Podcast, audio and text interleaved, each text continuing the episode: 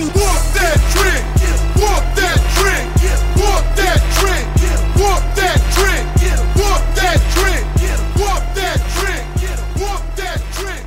Walk that drink. Welcome to another edition of the Grizz Den Pod. Brantley's in the house. Let's go. Ty's in the house. Let's go. You took my thing. Guys, welcome to the pod. Subscribe, rate, review, shout out 1 star. Follow us on Twitter at GrizzDen. Follow us on Instagram at Grizz_Den. We are happy to be with you guys. And we hinted at it at the end of the last episode. But we have something really exciting happening this Saturday, and I'm going to throw it over to Brantley to tell you guys a little bit more about it. Yeah, absolutely. So this Saturday, Crosstown Brewery is actually turning 2 years old. They have an event that's been planned for a while where they're doing kind of a huge celebration, going to release some specialty beers. There's going to be a bunch of food trucks, live music, different things like that. The weather looks like it might be a little chilly, but maybe not too unbearable. But the fun thing is that on top of it being their birthday, a apparel company that we talked about, Grind City Designs, is going to be partnering with Crosstown Brewery and also partnering with us to do some special release T-shirts for Crosstown as well as for the Grizz Den, and they will be the provider for both Crosstown and for us, at least right now, from a Crosstown perspective and for us on an apparel basis moving forward. We'll be printing T-shirts there. So the fun thing is that you'll be able to walk up, see some of our designs, see the different T-shirt color options, and actually see this fancy printer live in action. And so there's going to be lots of brands that Grind City is going to be using here in the near future. We and Crosstown are sort of the first two that will be partnering with them. So come have a pint or two like we referenced with us on Saturday, starting at noon. We'll be there all day hanging out. We may have some free stuff that we can give you away. Giveaway! Yeah, as well as maybe some coupons or whatever to get some free swag. We'll be printing T-shirts and hoodies. But if you want to take a look at what we've sort of come up with thus far, you can go to grindcitydesigns.com/grizzden. And take a look at some of the stuff that we've got live for you. We've got our logo, a couple of different designs that we've come up with, and we've got more in the works too. So it's going to be fun, big time, and you get to rep the Grizz any way you want to. Yeah, it's going to be a blast. We'd love to come out, and whether you're a friend of the pod or not, or if you know us or not, we'd love to meet you. And so come out to Crosstown at noon. See that cool machine in action, and hopefully you'll walk away with some Grizz Den gear. It'll be a lot of fun. Guys, since we last spoke, we had All-Star Weekend. All the talk these days are about the format change. And going into the game, it got a lot of there were some people laughing about how the NBA was trying to make the All-Star game interesting and that it might not be as successful as it is in the past because that's just kind of how All-Star games are, or people don't really try. And yet, we saw one of the most electric fourth quarters of any type of All-Star event that we've ever seen. It was crazy. There were guys yelling at the refs. Mark Davis didn't think he was going to have to work that night, and yet... It was just a lot of fun. I would love to get your 1 minute reactions. What did you think of All-Star game format as well as just the weekend in general? Yeah, it was fun. Kyle Lowry flopping all over the place was hysterical. It was hilarious. So it was really interesting how the game got really tight and it felt you could feel like the pressure from it. And a lot of guys went to what they go to their safe space, if that makes sense. So a lot of people have mentioned James Harden basically just kind of sphincter closing up on him, passing up open shots, just not really being aggressive at all. I thought Giannis and LeBron like sizing each other up was by far the most. You could tell Giannis kind of took it personal, and then LeBron realized it and was like, okay, let's do it then. Arguably the two best players in the world right now. I guess previous to KD injury, I'd probably put him up there ahead of LeBron maybe. Either way you cut it, top 3 or 4 players. And they went at each other, and it was awesome. Giannis playing D against LeBron was the most fun thing ever. It was. I just wanted everyone to clear out and then to go one-on-one. But you could kind of see limitations, like the finals matchups. You could see like kind of who's going to be guarding who if they play each other. It was just a lot of interesting things you could take from it, which is the first time I think that's ever happened. Yeah, so the whole game was fun. You know, I mean, every quarter was interesting. The format from that perspective to me was a hit in my, totally in my brain. You know, like with the quarter changes, I was totally surprised by East/Team Giannis, making a run and being up in the fourth quarter. And I was sitting there watching it thinking that we were sort of seeing maybe a live version of the 1992 Secret Olympics scrimmage. Oh, I like that. And like you see all these kind of like secret, like life fitness, like pickup games that happen, whatever, like over the summer. Yeah. Over the summer. Yeah. And this, I mean, you could tell these guys really care for sure. That to me is the only thing that actually mattered for the new format. And now they have to do it. Yeah. Have to other way. And like seeing like, it just, it took me back to pickup games in college, where you just would have people pull up. You had LeBron pulling up from beyond the logo. It was nuts. Like, could you have imagined what would you have done if he hit that shot? In for the win. I thought about that. It was just would have been insane. It would have added to LeBron's just legacy. Yeah. That's not even strong enough word. I woke up my kid yelling, actually. I was like, whoa! Ah! And then he bricked. And yeah, there were so many moments that was awesome in that game. Who do you think... Or how do you think the conversation went down to decide the final closing lineups for that game? Well, Team LeBron obviously was a good conversation. Team Giannis, why have Kemba out there on the floor? Like, he couldn't hit a shot, and he wasn't doing anything for you on defense. You can have two 6-foot guys on the floor. Lowry at least is going to, like, draw a foul, get a turnover, make a play. Kemba was just pointless. Well, I think also it just went to show how much better LeBron was at drafting. Oh, for sure. It was just like LeBron, laughable to see who LeBron he had on his bench versus who was like Ben Simmons could have definitely been out there. Tatum too, who's playing well. Was Dončić not on that team too? Dončić was, but I think the theory behind that was that he had the minutes restriction, quote unquote, and also like CP3. I mean, friend of LeBron. And he also had Dame. You're going to be good. Think about that. Yeah. And he had Dame. Would Dame have been out there over CP3? Yeah, I mean... I don't know. I mean, probably it would have been the nod to the old guy and been like, I don't know. I don't know, man. They were trying to win. It was funny how Chris Paul and Harden were on the floor at the same time. I thought Chris Paul was one of the best players on the floor. Yeah, he did play well. But you could also tell that they didn't know how to play with one another. Like, a few of them were like, I always have the ball in my hands. I'm always making the play. Like, Harden just stood... Which is what he always does until he got the ball. Even Kawhi didn't know what to do. He would why don't I have the ball? What am I doing now? I think Harden reverted back to his 6-man days almost. Like he was kind of out there as sort of like a when you need me type of guy. Or I'll surprise you with a move every time. Yeah. They went to Siakam on the block like 4 straight possessions. And I don't even know if Siakam scored. So I guess Harden did okay. But Giannis, at the end of the game. Said that in his presser that was their strategy to go at Harden. He said, I love that. He was like, basically, we, our strategy was to whoever Harden or James was guarding, we were going to give him the ball. There's a low key rivalry there almost because Giannis in his draft, did you see, like he didn't draft Harden intentionally because he said he wanted somebody who was going to pass. Yeah. And then after that, that's pretty interesting. I sort of half thought too, this morning, I think, when I was thinking about the pod this afternoon, like, is there a way, and this is not me just throwing out ideas for fun, but because of sort of the rivalry thing that happened and around 80% of those teams will be back next year, you could assume. Yeah. How could you keep those teams in place and, like, run it back a little bit? Well, if Giannis is drafting again, he's going to draft the guys that you just are, quote unquote, I don't know, underappreciated, maybe underrated. And so LeBron's just going to take the low hanging. But you would think LeBron, like Giannis will keep picking and someone will take LeBron's spot at picking maybe. Who's next? Yeah, that's a good question. I don't know.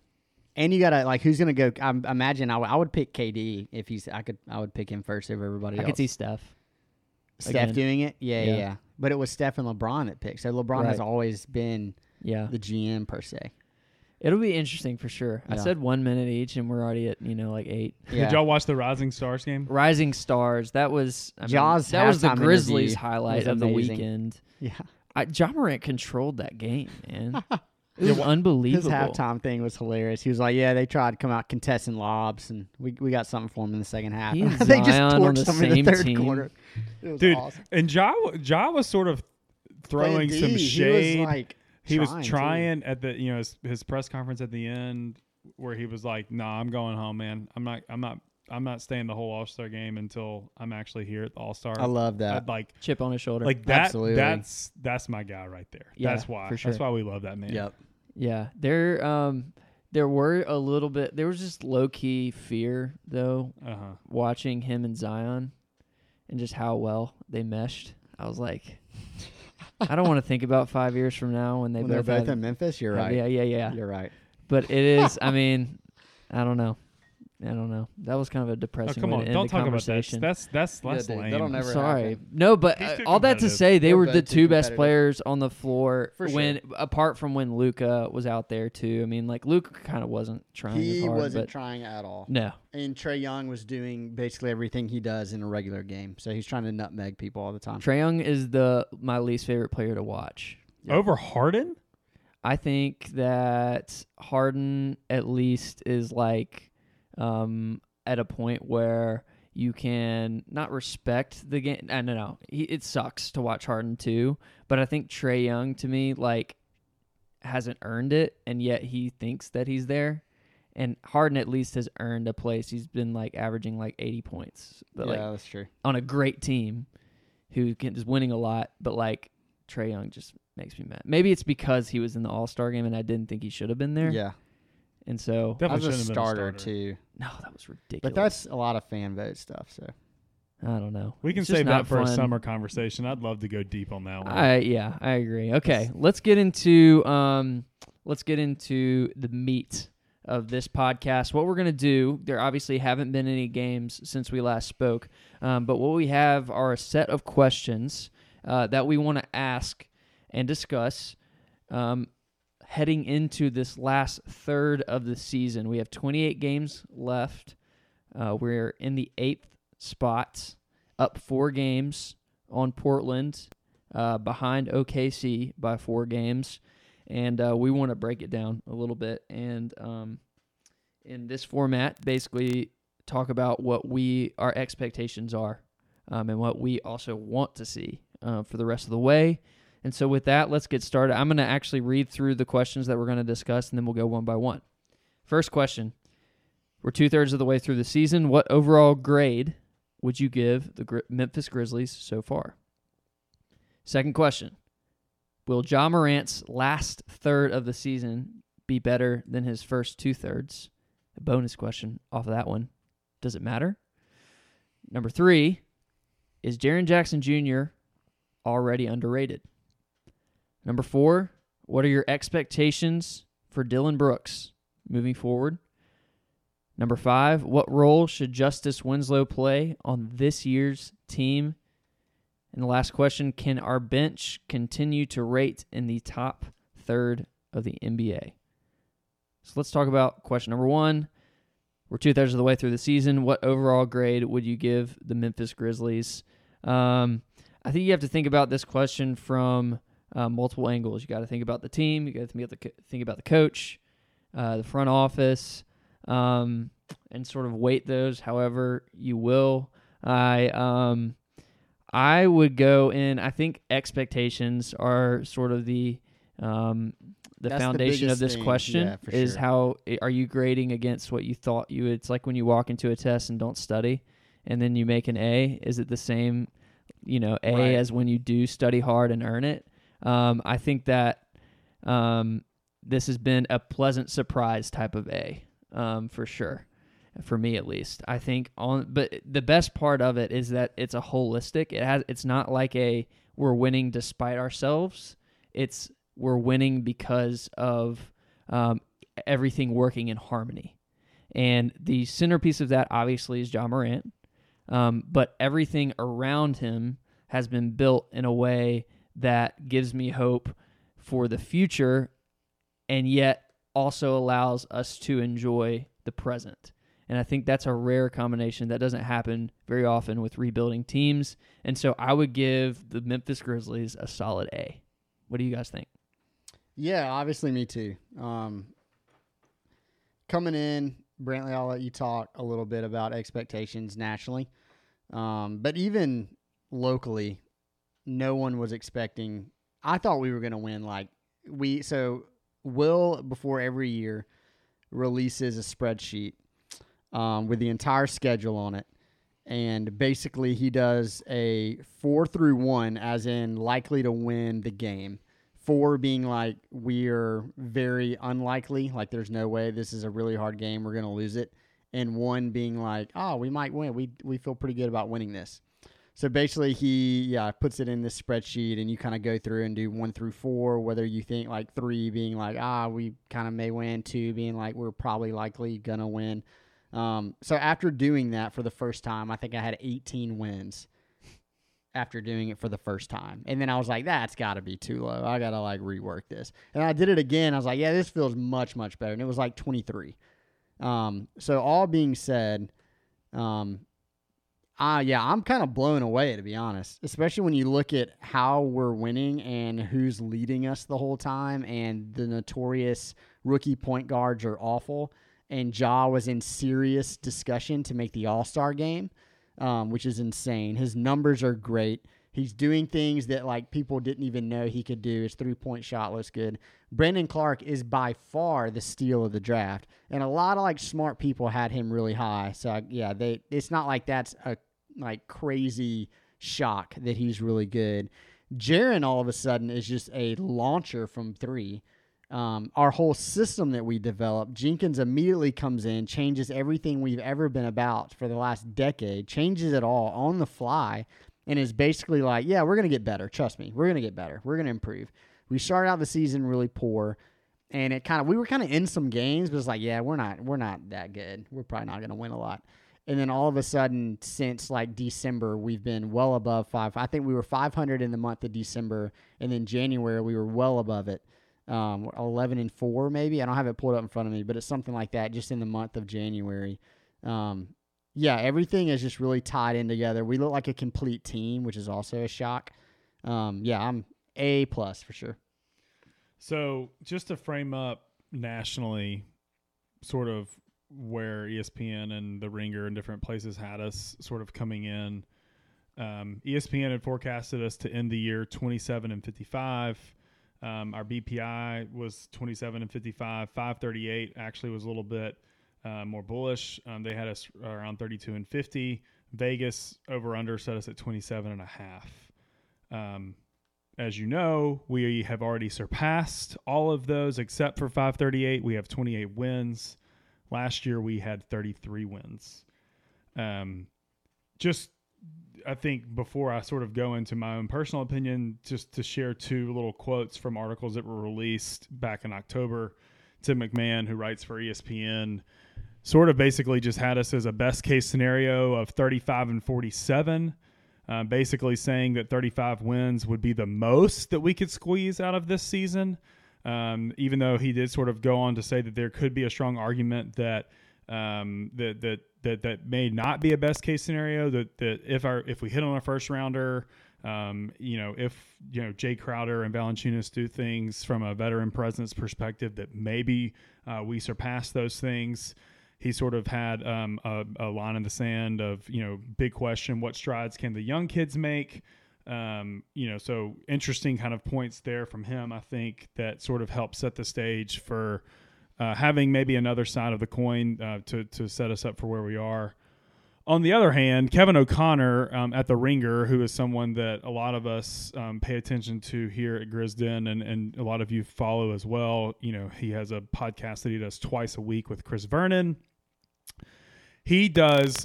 He did a 4-part series on every team this before the season, and his first article that he released was about the bottom feeders, and the setup for the entire article read like this: "These are the franchises that would just simulate the season if they could, in order to get to the draft lottery and the summer.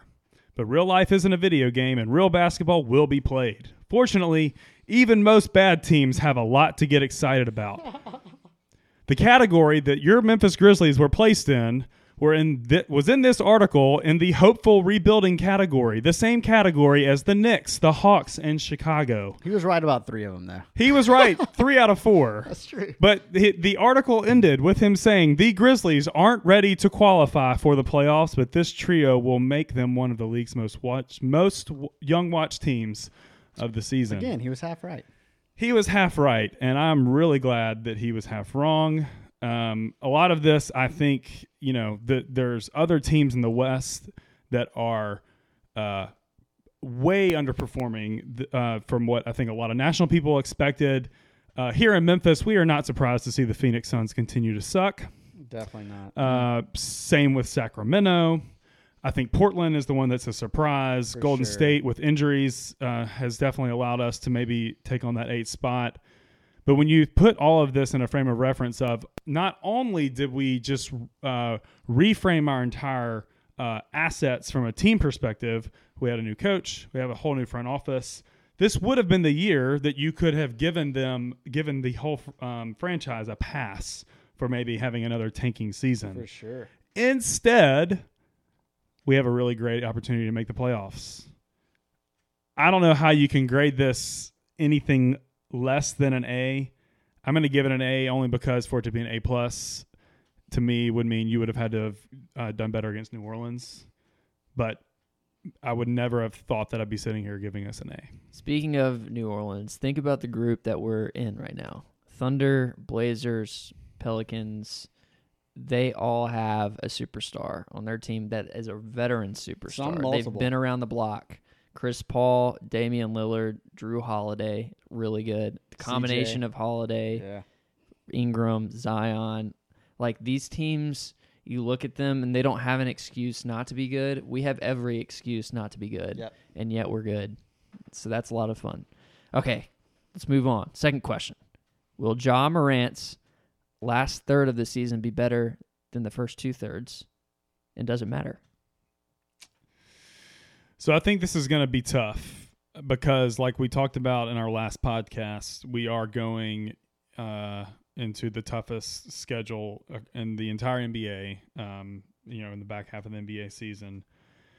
And if you look at it since December 14th, Ja Morant led our team to a 20-9 win total. So I'm basically saying December 14th because that's when he returned from injuries.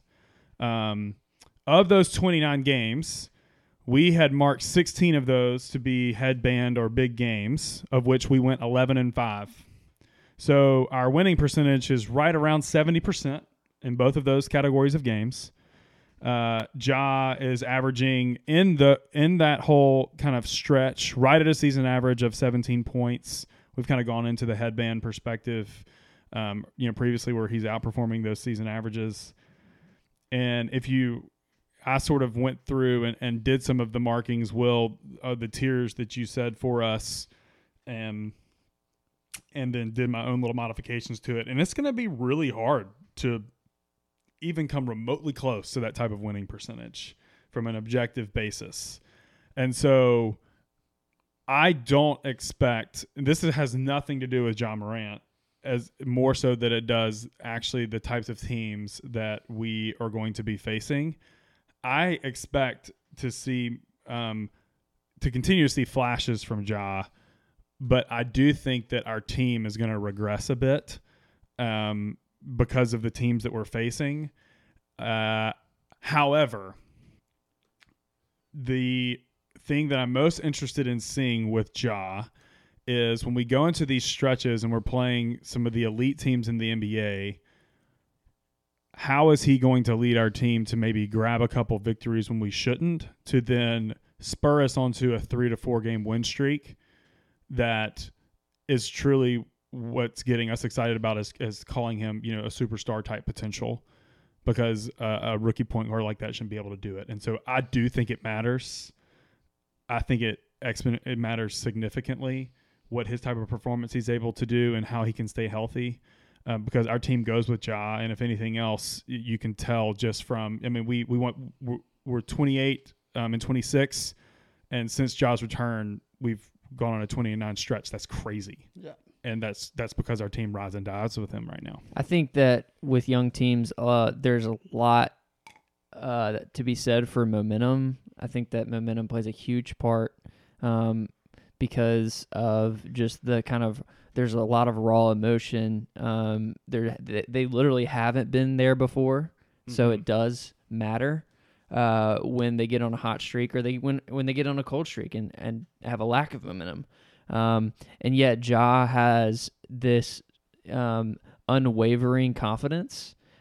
He is willing and able to go up against anybody in the league. They just Rachel Nichols actually did an interview with him for The Jump that got released today, and she asked him about the game against Houston, and just that, like, basically he was just his point back to her when she asked about his sort of fearlessness was, he was like, I'm not scared of anybody. It doesn't matter who I'm playing.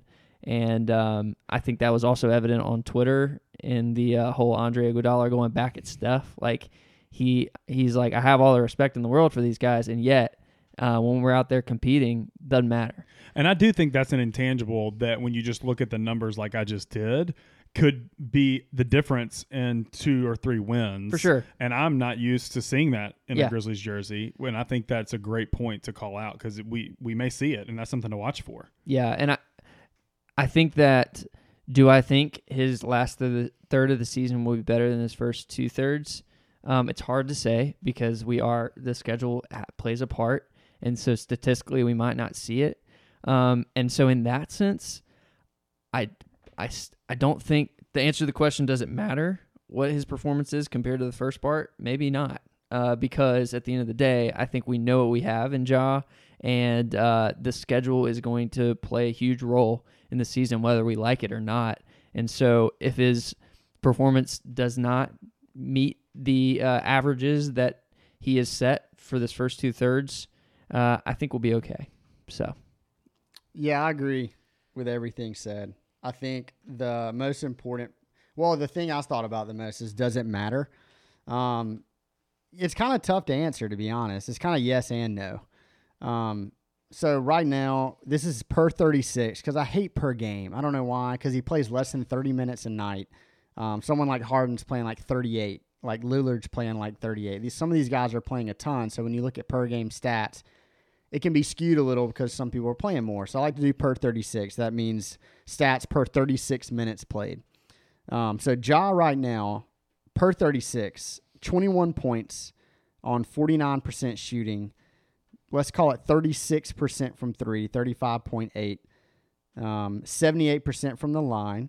He is getting 4.3 rebounds and 8.5 assists. And he has a positive plus minus on the year, which I think is also really important. So let's just call it 21-9. So per 36, if Ja drops to 17-6, to me, that's like, if just a statistical point, that's still to me really impressive for a 20-year-old rookie point guard.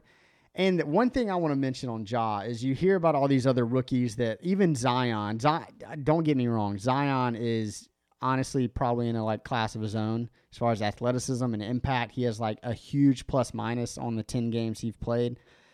But a lot of these other rookies too, the ball is not in their hands 90% of the time they're in the game.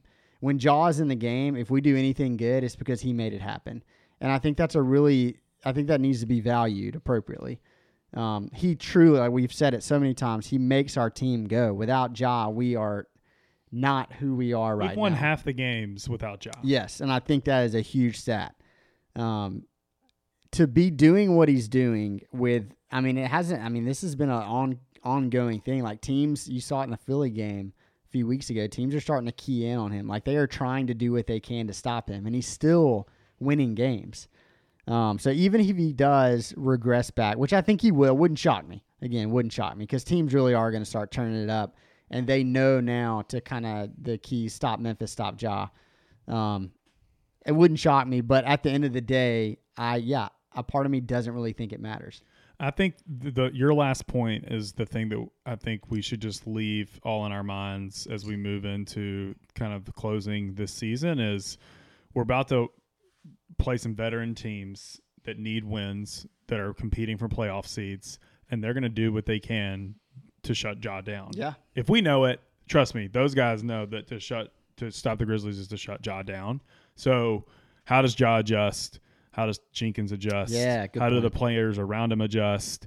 I think that's a very key thing for everybody to pay attention to, and I'm excited to sort of see some of those adjustments because I'm sure they're planning for it right now. Yeah, and so Justice we'll talk about in a second, but to have a secondary guy who can make a play off the dribble, make a play, get in the lane, make a pass, that takes a little bit of pressure off. That's why I think Kyle Anderson's so important with his starting lineup, because he's able to do that.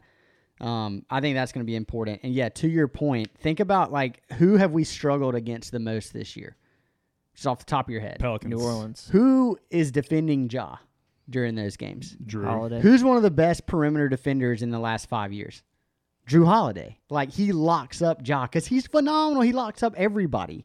And you see when we get blown out in those games because even the Philly game, we never got in a rhythm because Ben Simmons made it a priority. I'm stopping this dude.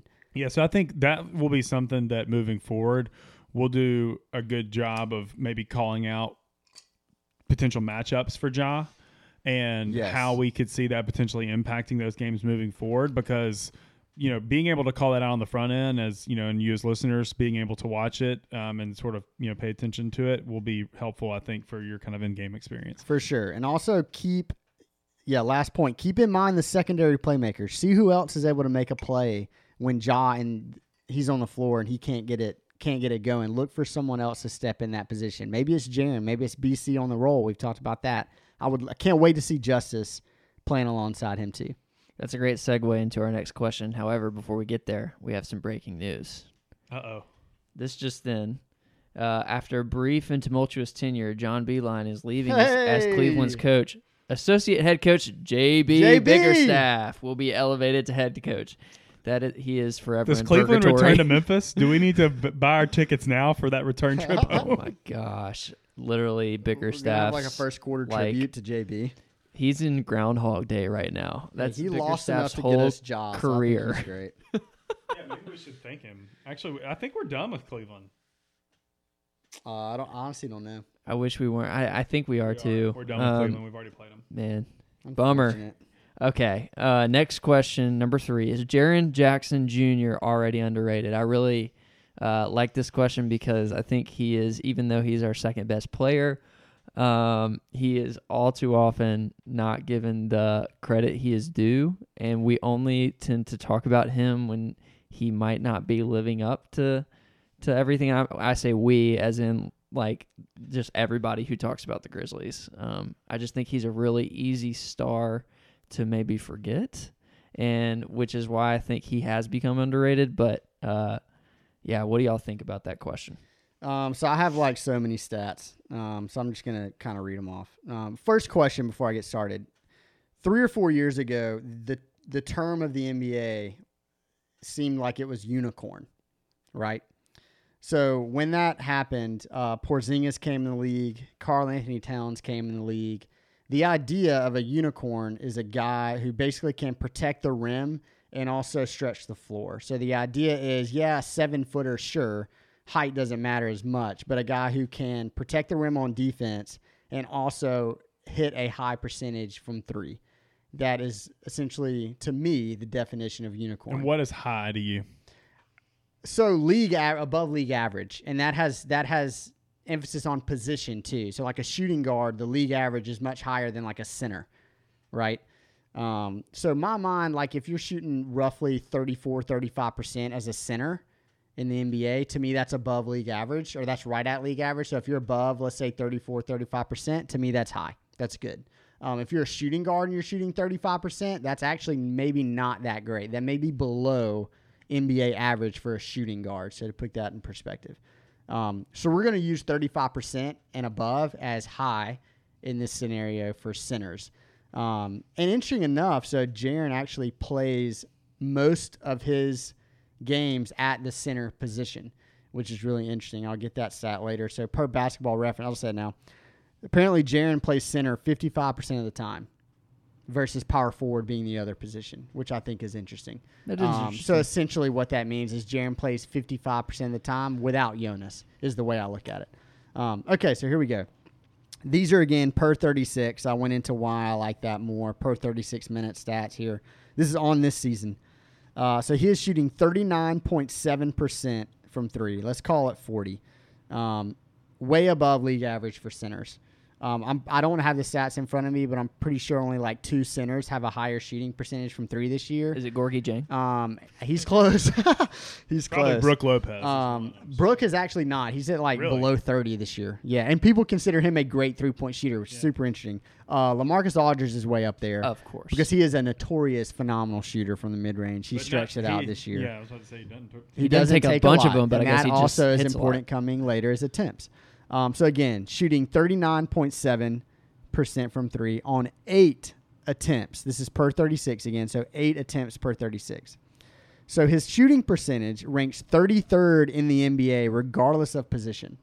This is all qualifying players, 33rd in the NBA in shooting percentage from three. His attempts per game ranks 30th.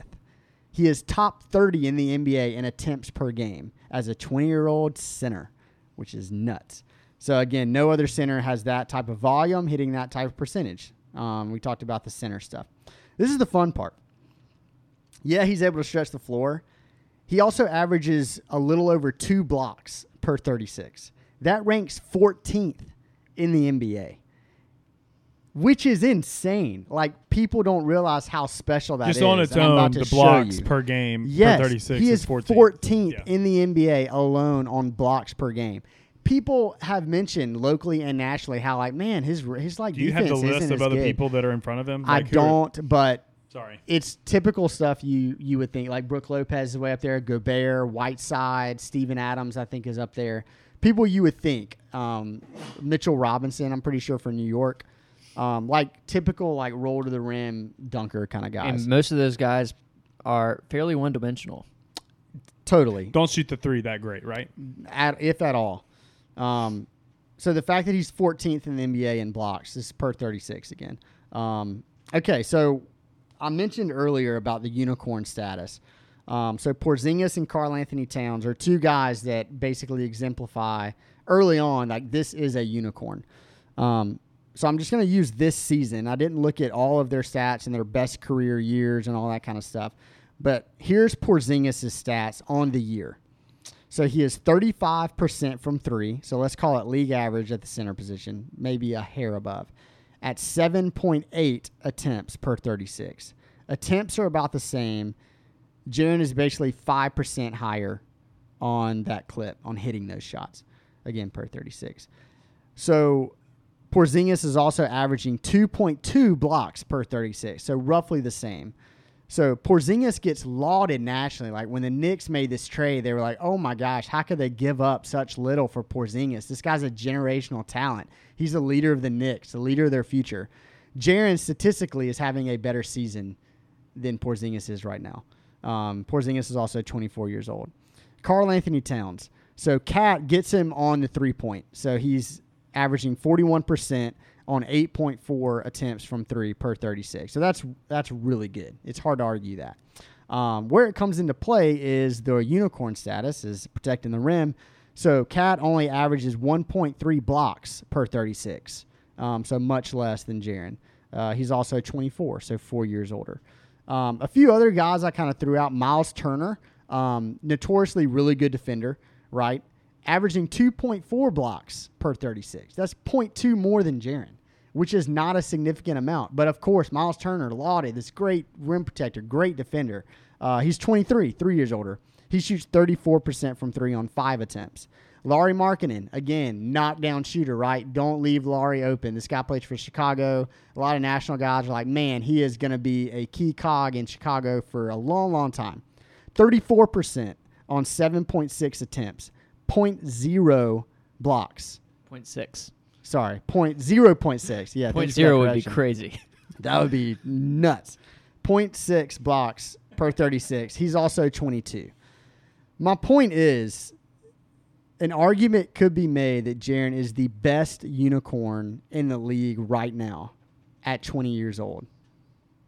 At me if you don't agree. I don't have Twitter, but at somebody. Yeah, we're trying to get you on the Twitter because it's real annoying to try to do the Twitters without you.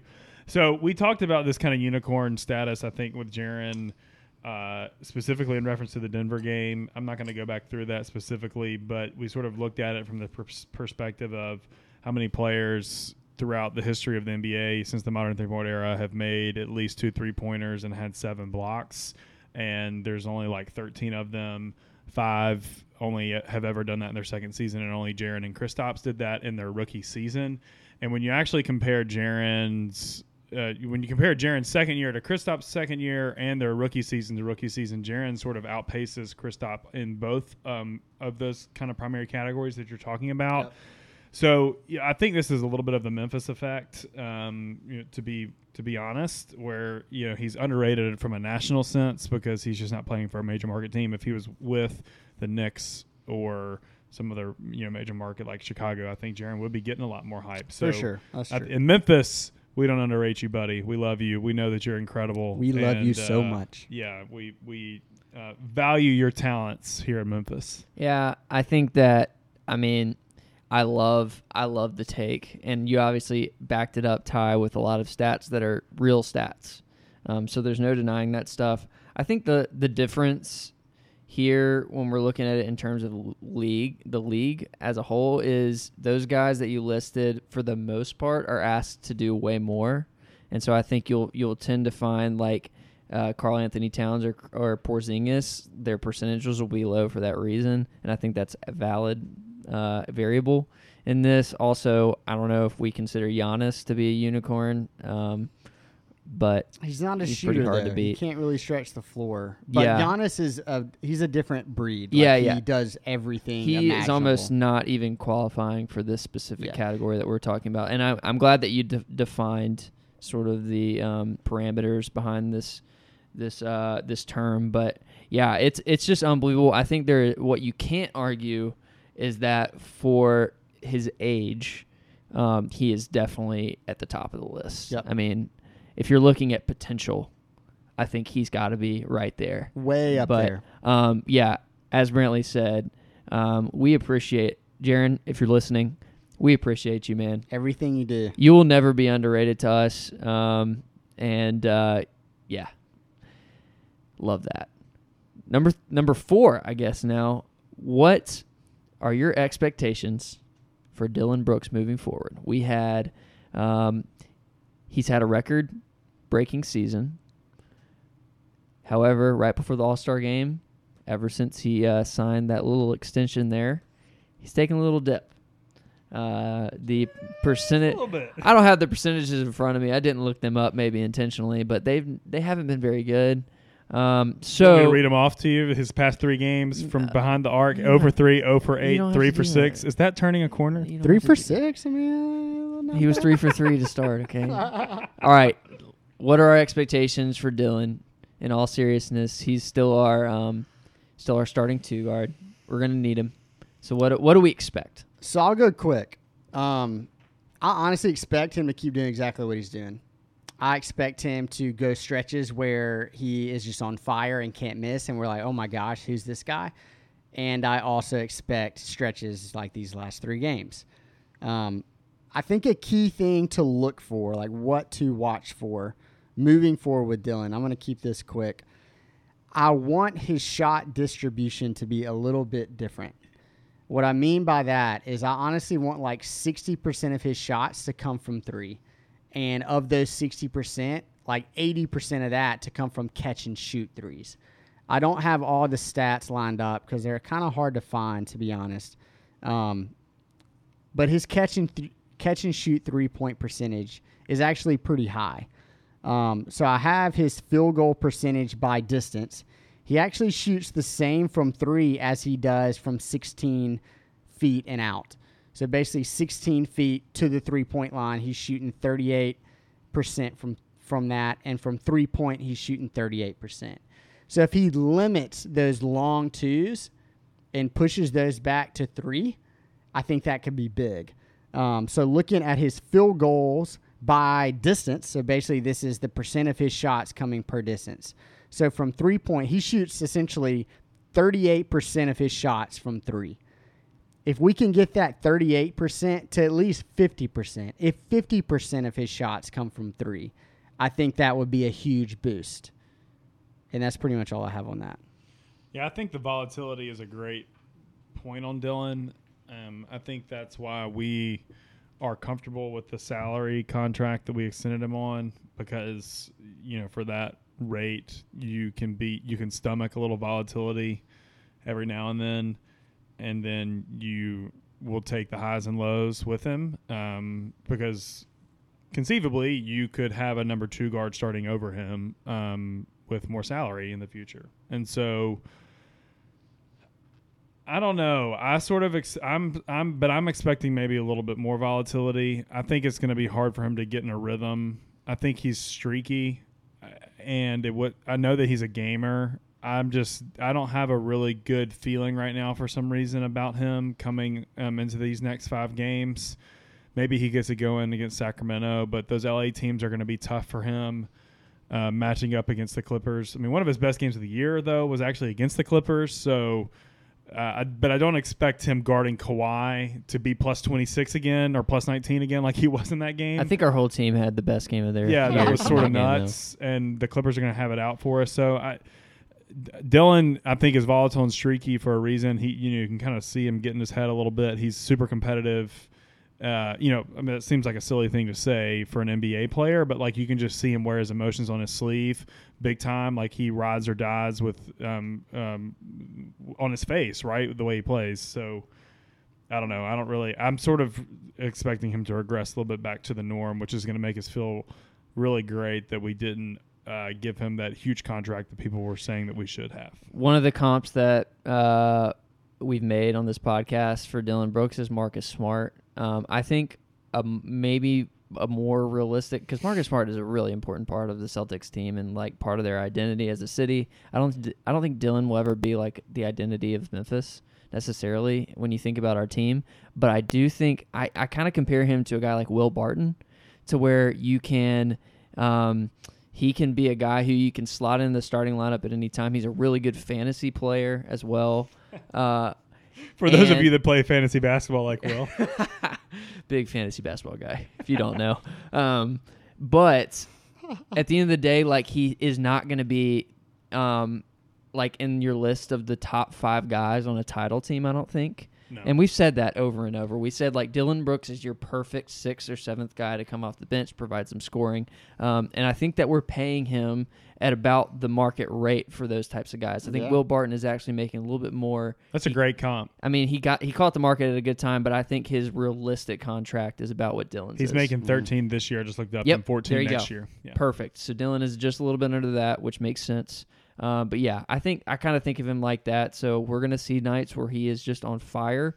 And I really am going to value Dillon Brooks when we're going against a guy who he can guard and we can just like be excited. Even if he gets in foul trouble, that's okay. I think we'll be okay. But yeah, Dillon, we need you, man. Come on. All right.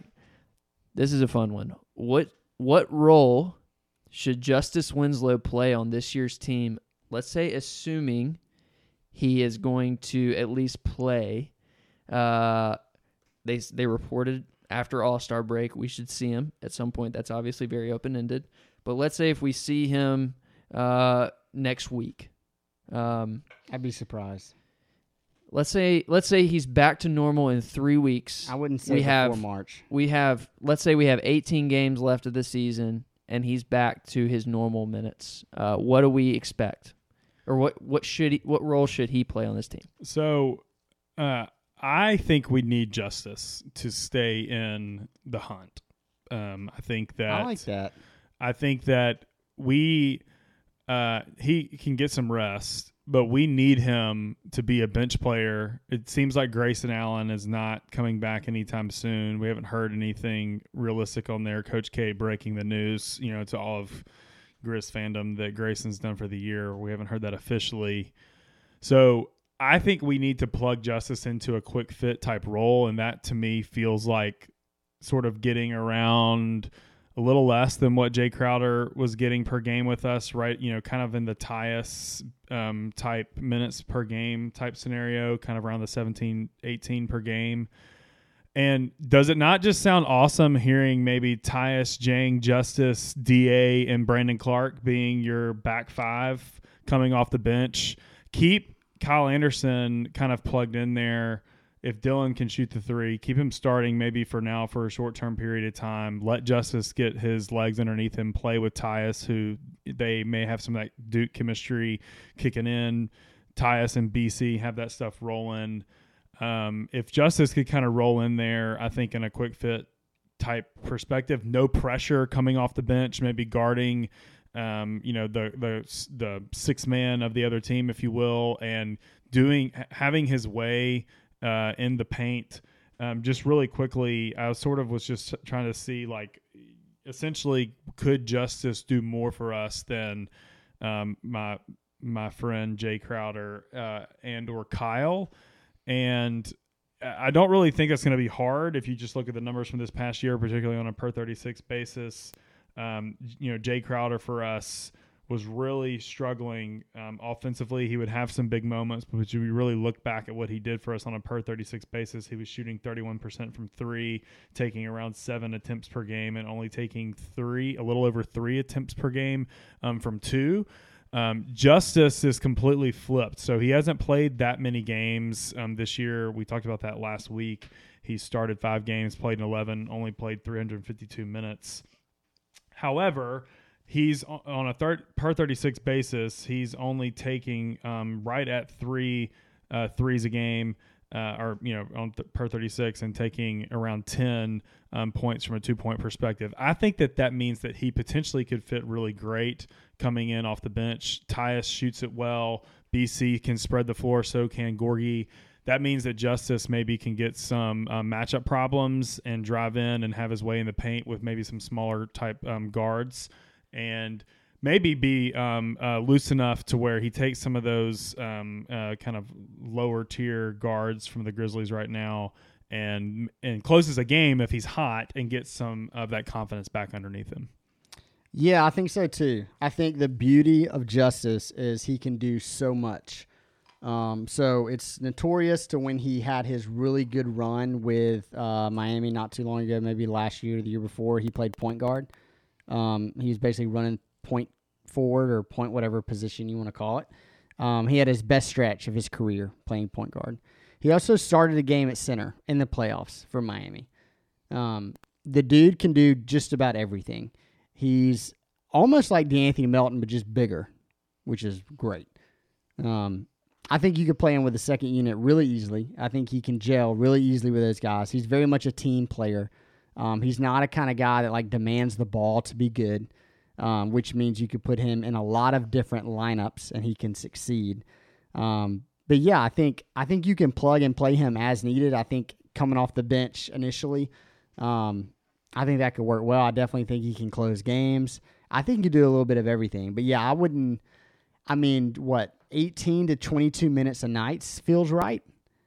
Maybe he plays 25, 26, 27. If, like you said, he's just like really important. We're playing a team that has a 6'7" small forward like the Clippers, and Kawhi's having a good night. You just put him on Kawhi the whole time. Yeah, he closes instead of Kyle for sure. Yeah. But the beauty is, I think they could almost play together too. I just think you could do so much with Justice, and I actually can't wait to see what Jenkins does with him. But just think of a defensive lineup with like him, BC, Jaren, De'Anthony, like everything is locked up, essentially. So the only thing that I'm nervous about, and I agree with everything you guys just said, the only thing I'm nervous about is think about who he's replacing. You have Jay Crowder, who we traded, and you have Grayson Allen, who's sidelined right now. What do you think of? What's the first attribute of those dudes that you think shooting. When they bring to the floor? Shooting. Yeah. And that's the only thing I'm worried about is that we need a guy. Kyle's not going to space the floor. Dillon is our shooter right now, yep. whether you like it or not. And Justice, Ja is a guy who's going to find people where they're open. And if the attention is drawn to Ja and he kicks it out to Justice, I want to feel comfortable about him taking that shot. So especially if he's, I mean, he is a slasher. He's all over the floor. He's like De'Anthony Melton. But at the end of the day, with a guy like a point guard like Ja, who we hope that Justice will be starting alongside, maybe even later this season, definitely next season, that's a role you want him to be able to fill. So that's what I'll be watching for sure.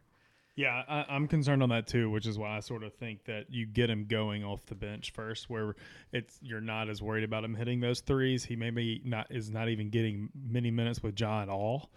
I would prefer to see him get some minutes with Ja, but maybe not against the other team's starters. So, yeah, one thing about the shooting, I get that 100%. Definitely a concern.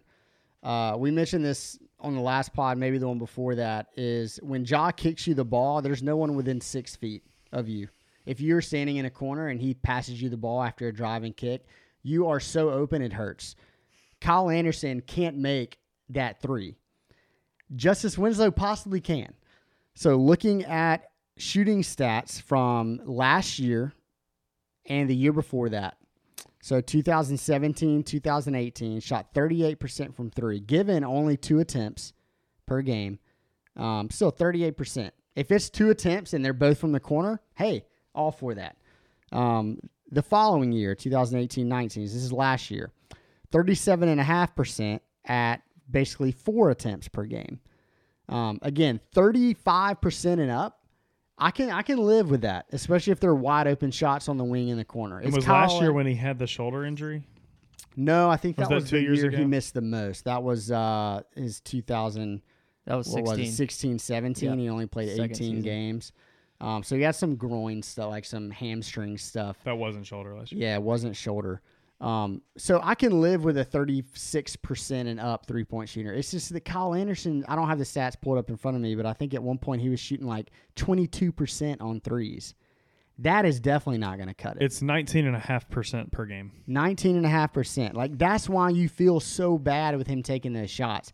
Justice, again, if he just continues to what he's done the past 2 seasons from three, that's passable. Yeah, I'm not going to be like, oh, I can close my eyes. I know that's going in, but I can like feel hopeful that that shot is going to go in. Yeah. So that's the only difference. But I get your point. He's definitely not a knockdown shooter. 100% agree with that.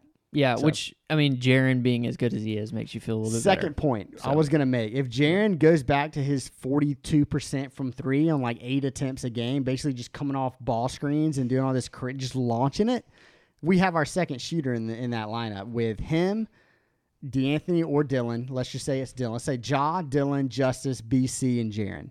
You got 2 shooters, potentially 3, because BC's also shooting like 42%, which is crazy high from 3.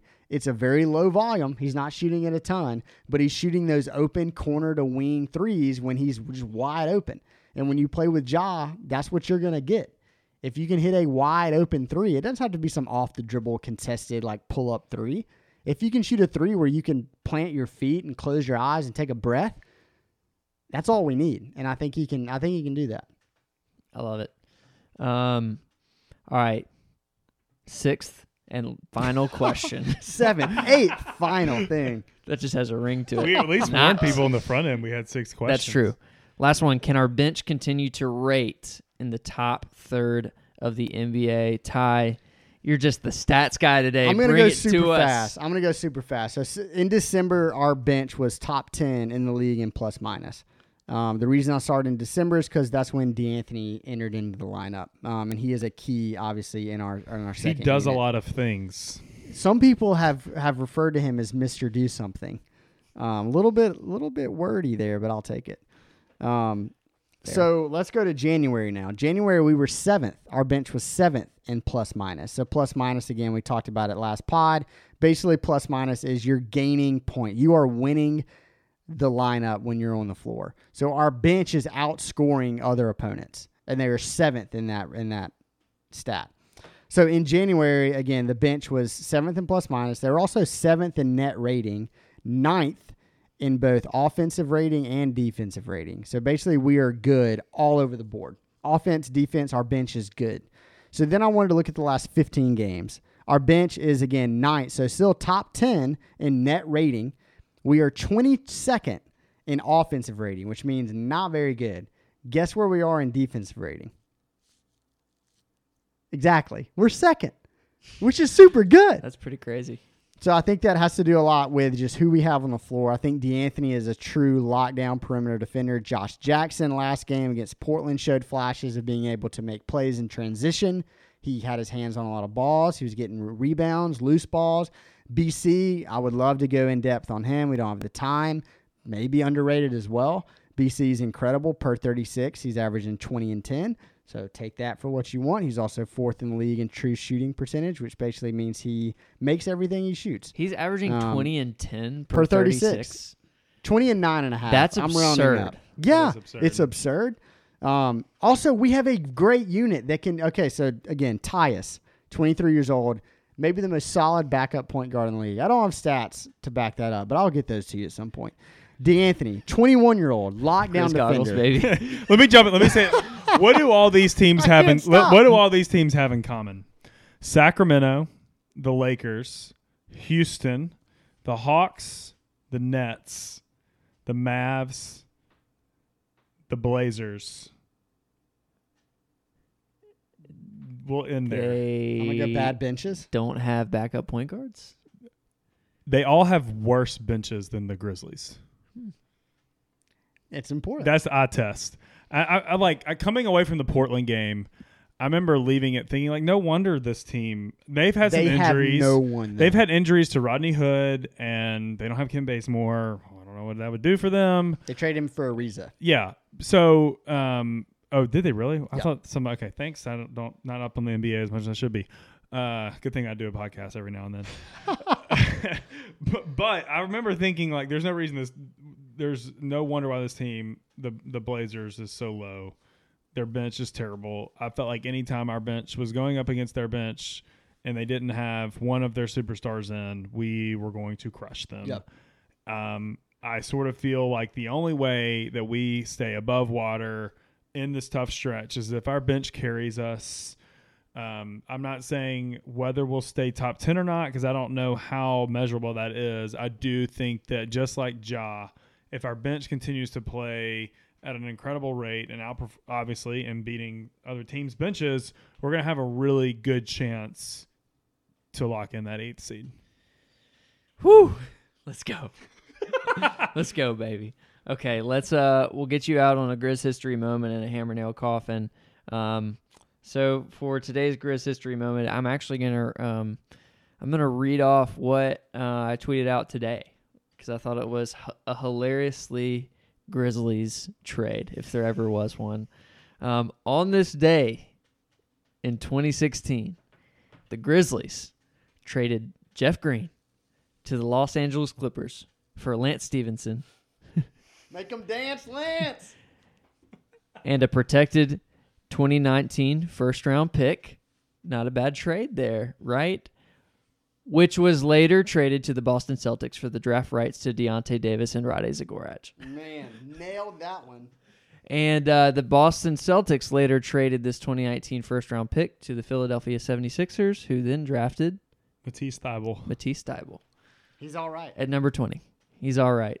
So the Grizzlies make... I cheated on Twitter. I read your response.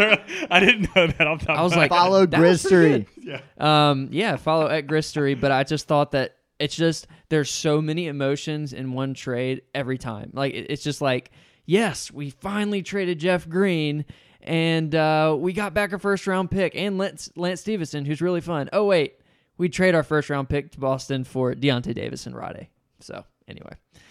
shout out Chris Wallace. How can you be so bad? So good and so bad all in one. That's Chris Wallace in a nutshell. Lucky and bad. Okay, hammer nail coffin, guys. We'll get you out on this. We've talked this whole podcast about things that we want to see in the future. Is there anything else you guys want to add as we finish this one up?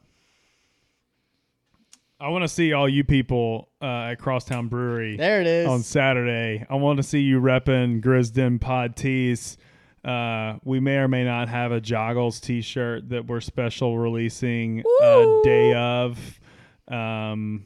I may or may not have gotten some texts during this podcast on I saw him checking this the time. Designs are versions of the designs. I saw them. They're looking good. It's looking good. If anything else, you can get a shirt with JV on it, you know, saying that this basketball is fun to play.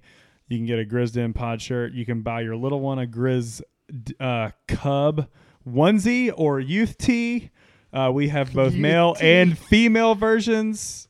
It's gonna be lit. It's gonna be a lot of fun. Yeah, it's going to be a great time. We're super excited to have a place to share and hang out with you guys, but also we'll be able to show you guys some of the stuff we've been working on behind the scenes for a long time now, which will be great. Also, follow us on social media. We will be posting some giveaway items, and you'll just have to do...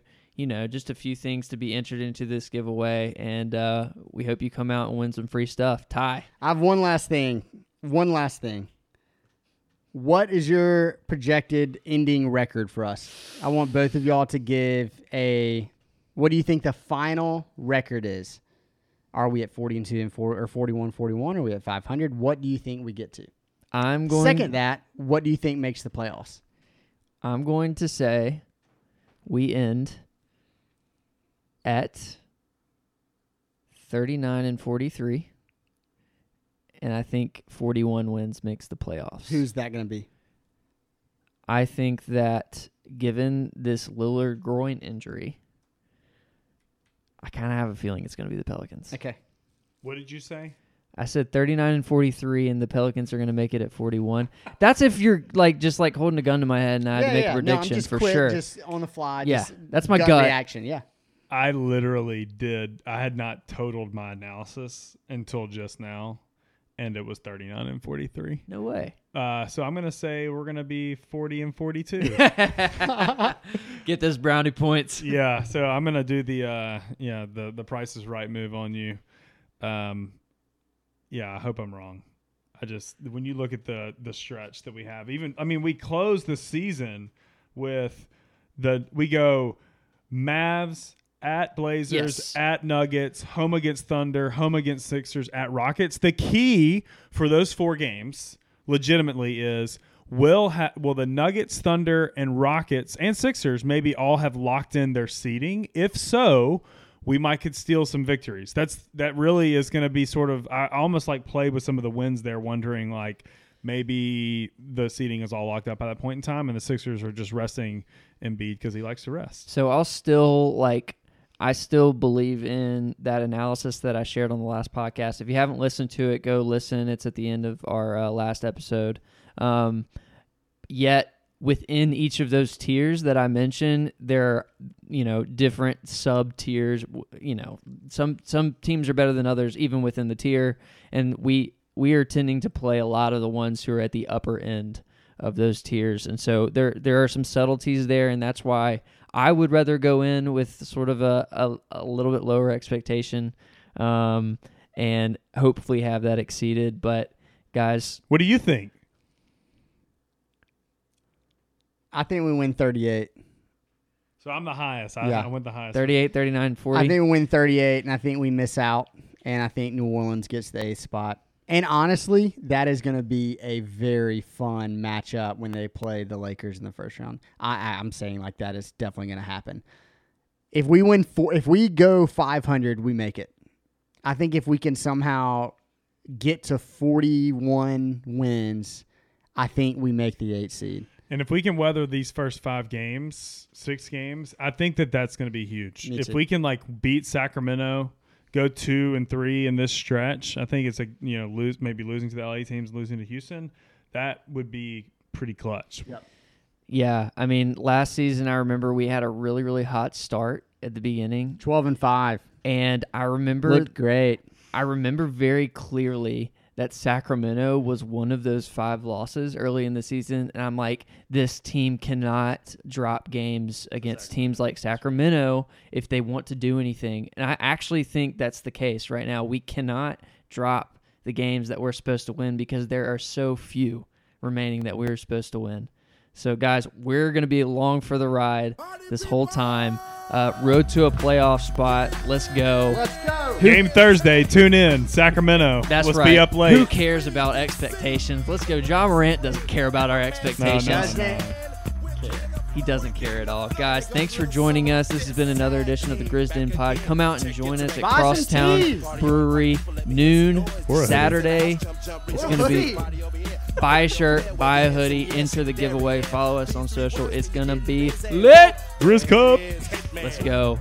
Thanks, guys, for joining us.